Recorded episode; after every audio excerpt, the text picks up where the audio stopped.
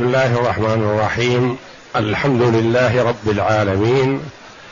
والصلاة والسلام على نبينا محمد وعلى آله وصحبه أجمعين. وبعد. أعوذ بالله من الشيطان الرجيم. بسم الله الرحمن الرحيم.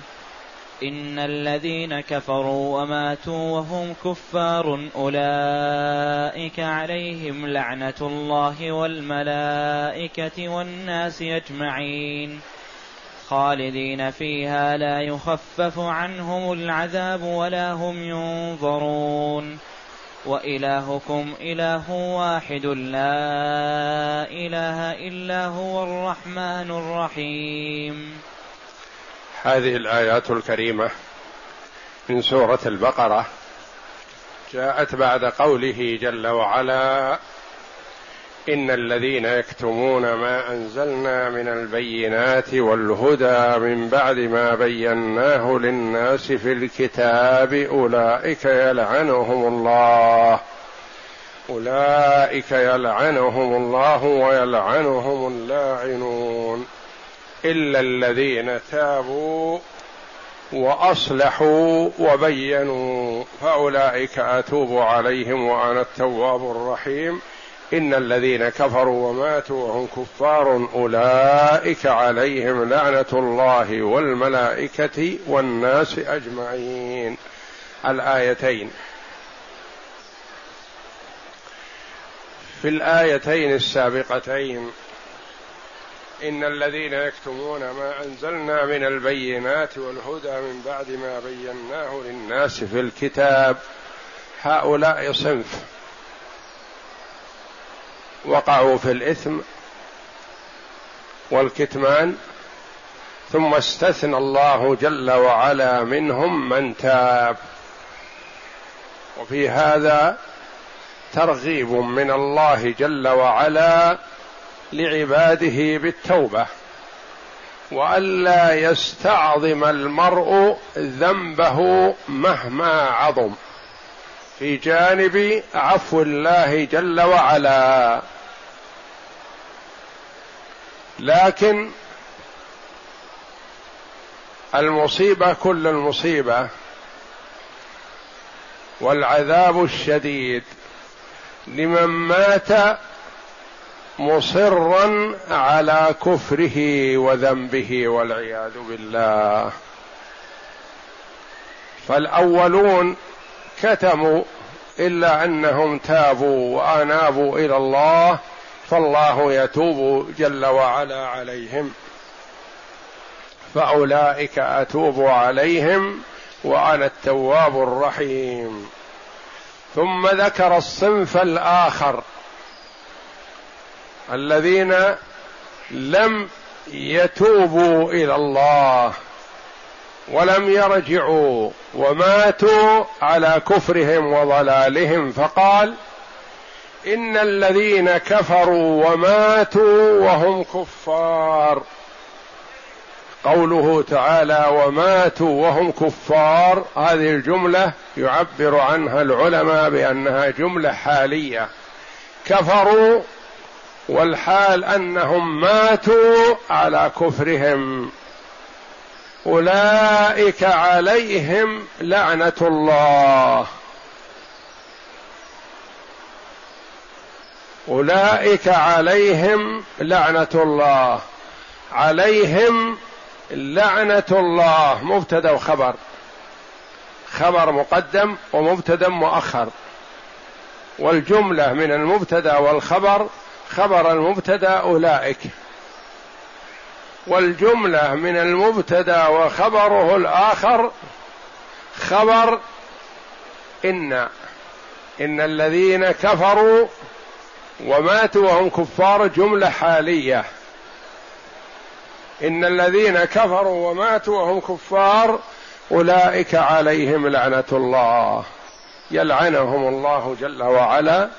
واللعن من الله جل وعلا الطرد والإبعاد من رحمته سبحانه وتعالى. والذين يلعنهم الله جل وعلا هم مطرودون من رحمة الله لا نصيب لهم في الرحمة. لعنة الله والملائكة تلعنهم الملائكة. لأنه لا أفسد في الأرض ممن كفر بالله. فتلعنهم الملائكة. والناس أجمعين. والناس أجمعين تلعنهم. قال بعض المفسرين رحمهم الله المراد بالناس هنا المراد بهم المؤمنون. لأنهم هم الذين على الحق وهم الذين معتبرون ومعتبر لعنهم ودعاؤهم ومأخوذ به. وقيل المراد كل شيء في الدنيا يلعنهم لأن نفس الظالمين إذا لعن عادت لعنته عليه. لأنه ما من أحد إلا ويلعن الظالمين. فإذا كان منهم من الكافرين عادت لعنته عليه. وقيل المراد هذا يوم القيامة وأن الله جل وعلا يوقف الظالم والكافر فيلعنه ثم تلعنه الملائكة. ثم يلعنه أهل المحشر كلهم. قد يقول قائل من أهل المحشر من هو مثله فكيف يلعنه صاحبه؟ نقول نعم جاء في القرآن أن الظالمين يلعن بعضهم بعضا يوم القيامة كما قال الله جل وعلا في سورة العنكبوت ثم يوم القيامة يكفر بعضكم ببعض ويلعن بعضكم بعضا. ومواكم النار وما لكم من ناصرين. والظالم والفاجر والكافر ملعون في الدنيا والآخرة والعياذ بالله. ويوم القيامة يلعنه أصحابه. ويتبرؤون منه. ومن هو كان بينه وبينه خلة ومودة يلعنه ويدعو عليه. أولئك عليهم لعنة الله والملائكة والناس أجمعين. خالدين فيها خالدين فيها الضمير فيها يجوز أن يعود إلى اللعنة. خالدين في لعنة الله يعني فيما يترتب على لعنة الله. ويجوز أن يراد بها خالدين في النار وإن لم يتقدم لها ذكر لكنها معلومة.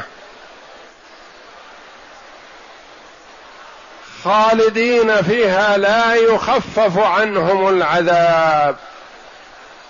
يعني مستمرون في العذاب الأليم ولا يخفف عنهم بل عذابهم مستمر ومستعر عليهم دائما وأبدا.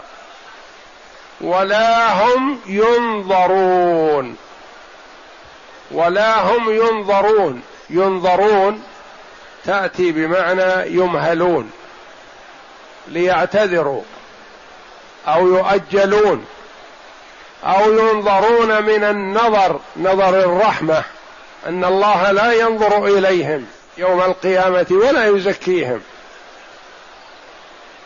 وكلا المعاني حق فهم لا حق لهم من نظر الله جل وعلا نظر الرحمة وليس لهم حق في الإمهال ولا يمكن أن يقبل منهم عذر لأن الأعذار انتهى وقتها. وقت الاعتذار في الدنيا. ما لم يغرغر العبد فالله جل وعلا بعفوه وكرمه يقبل اعتذار العبد إذا اعتذر إليه. لأن باب التوبة مفتوح ولا يغلق بالنسبة للعبد إلا عند طلوع الشمس من مغربها أو عند معاينة ملائكة العذاب إذا غرغر. إذا كان حضرت ملائكة العذاب حينئذ لا ينفع الإيمان لأنه يؤمن لكن فات الأوان. كما إيمان فرعون لما أدركه الغرق. قال آمنت أنه لا إله إلا الذي آمنت به بنو إسرائيل.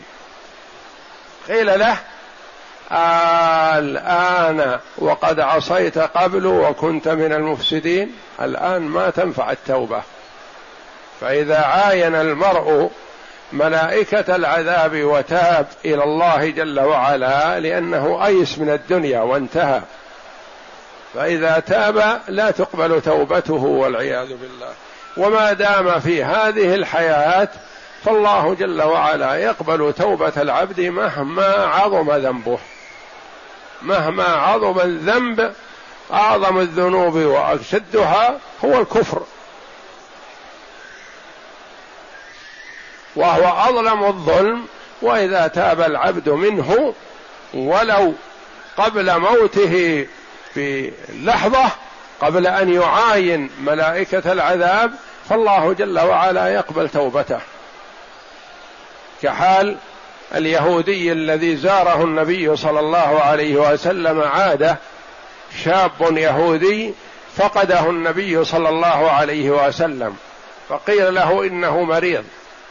فقال لأصحابه هلم بنا لزيارته؟ يزور عليه الصلاة والسلام اليهودي لعل الله أن يهديه للإسلام.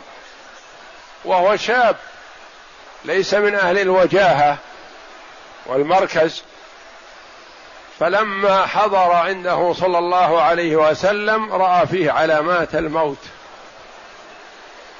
فقال دعاه صلى الله عليه وسلم إلى الإسلام.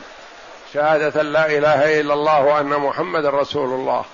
فرفع الشاب طرفه إلى أبيه كالمستشير له. فقال له أبوه اطع ابا القاسم. لأن الولد خلص ميت. ويعرف الأب أنه لن ينفعه إلا الإسلام ينتفع بالإسلام. أطع أبا القاسم فشهد أن لا إله إلا الله وأن محمد رسول الله ثم مات. فقال النبي صلى الله عليه وسلم الحمد لله الذي أنقذه من النار بي. الحمد وقال جهزوا أخاكم يتولاه المسلمون بشهادة لا إله إلا الله وأن محمد رسول الله. فالمرء يمهله الله جل وعلا في الدنيا ولا يهمله. فالإمهال يحصل للعبد في الدنيا. الله جل وعلا يطلع على معاصي عبده وعلى كفره وعلى ضلاله ويمهله ولا يعاجله بالعقوبه فإن رجع وتاب إلى الله قبل الله توبته. فإن مات على كفره وضلاله حينئذ انتهى وقت الإمهال والانظار ولا هم ينظرون. اقرأ. أخبر تعالى عمن كفر به واستمر به الحال إلى مماته بأن عليهم لعنة الله والملائكة والناس أجمعين خالدين فيها أي في اللعنة التابعة لهم إلى يوم القيامة ثم المصاحبة المصاحبة لهم في نار جهنم وقوله تعالى لا يخفف عنهم العذاب أي لا ينقص عنهم ولا هم ينظرون أي لا يغير عنهم ساعة ولا يفتر بل هو متواصل دائم فنعوذ بالله من ذلك. وقال أبو العالية وقتاده إن الكافر يوقف يوم القيامة فيلعنه الله ثم تلعنه الملائكة ثم يلعنه الناس أجمعون. فصل. قوله جل وعلا وإلهكم إله واحد لا إله إلا هو الرحمن الرحيم. لما سأل المشركون رسول الله صلى الله عليه وسلم عن ربه أنزل الله جل وعلا عليه وإلهكم إله واحد. وطلبوا منه أن يصف لهم ربه. فأنزل الله جل وعلا قل هو الله أحد الله الصمد لم يلد ولم يولد ولم يكن له كفوا أحد. وكفار قريش يعبدون اصناما كثيرة. وكما تقدم أن النبي صلى الله عليه وسلم دخل الكعبة يوم الفتح فوجد فيها ثلاثمائة وستين صنما كلها تعبد من دون الله. فالله جل وعلا يقول لعباده وإلهكم إله واحد واحد في أسمائه وصفاته واحد في ربوبيته واحد في ألوهيته. في ربوبيته هو الرب جل وعلا وحده. لا رب سواه ولا شريك له في الربوبية. واحد في ألوهيته فهو جل وعلا المستحق وحده للعبادة ولا أحد يستحق العبادة سواه. واحد في صفاته لا مثيل له ولا شبيه له ولا ند له ولا كفء له سبحانه وتعالى. وهذه أنواع التوحيد الثلاثة توحيد الربوبية وتوحيد الألوهية وتوحيد الأسماء والصفات. والفرق بينها أن توحيد الربوبية أن نوحد الله جل وعلا بأفعاله يعني هو الخالق هو الرازق هو المحيي هو المميت هو المتصرف في الكون. توحيد الله بأفعاله. توحيد الألوهية أن نوحد الله بأفعالنا يعني بما يصدر منا من عبادة الصلاة والصيام والزكاة والحج وسائر القرب نتقرب بها إلى الله جل وعلا ولا نتقرب لأحد سواه بشيء. والله جل وعلا يقول أنا أغنى الشركاء عن الشرك من عمل عملا أشرك معي فيه غيري تركته وشركه. واحد في أسمائه وصفاته جل وعلا. لا مثيل له في أسمائه وصفاته. وإن سمي المخلوق بالاسم أو الصفة لكن ليس الاسم كالاسم ولا الصفة كالصفة. وقالت امرأة العزيز عزيز مصر عزته في مصر. بين أهله وبلده ومملكته لكن إذا خرج منها صار مثل الناس. عليم عنده علم في مادة من المواد عنده مثلا معرفة لشيء ما لكن ليس عليم بكل شيء.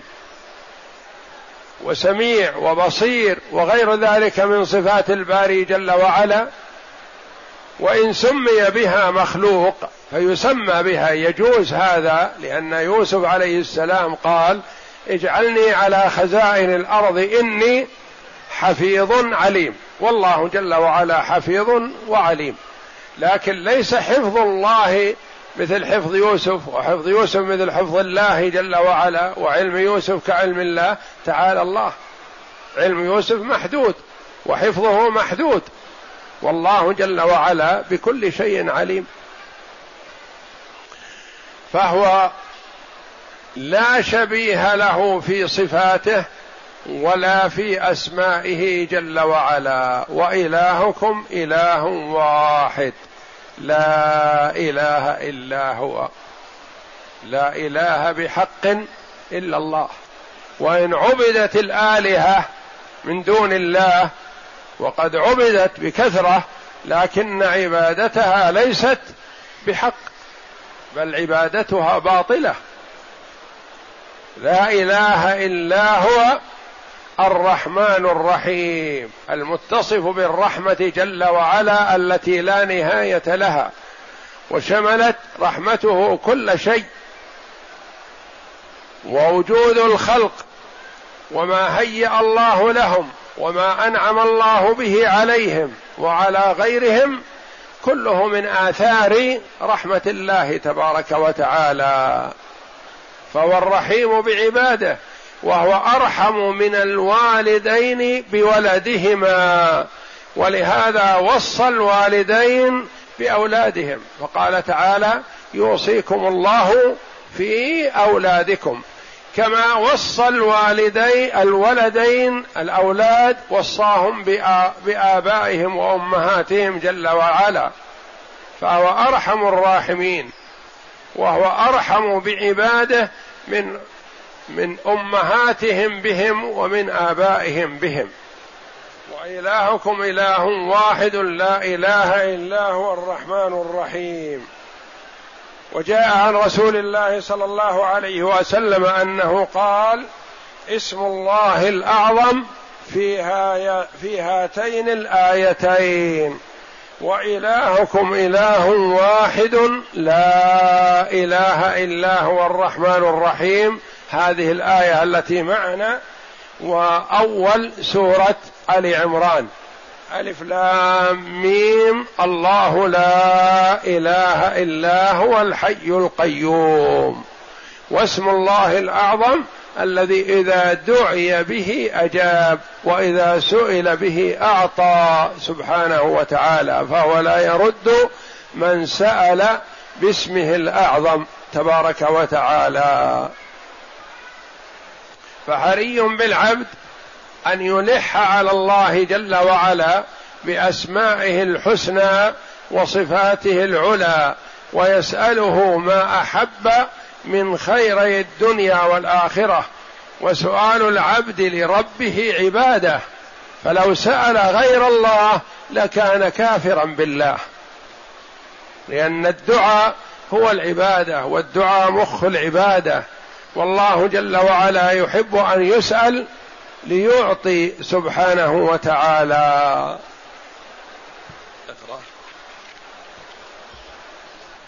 يخبر تعالى عن تفرده بالإلهية وأنه لا شريك له ولا عديل بل هو الله الواحد الأحد الفرد الصمد الذي لا إله إلا هو وأنه الرحمن الرحيم.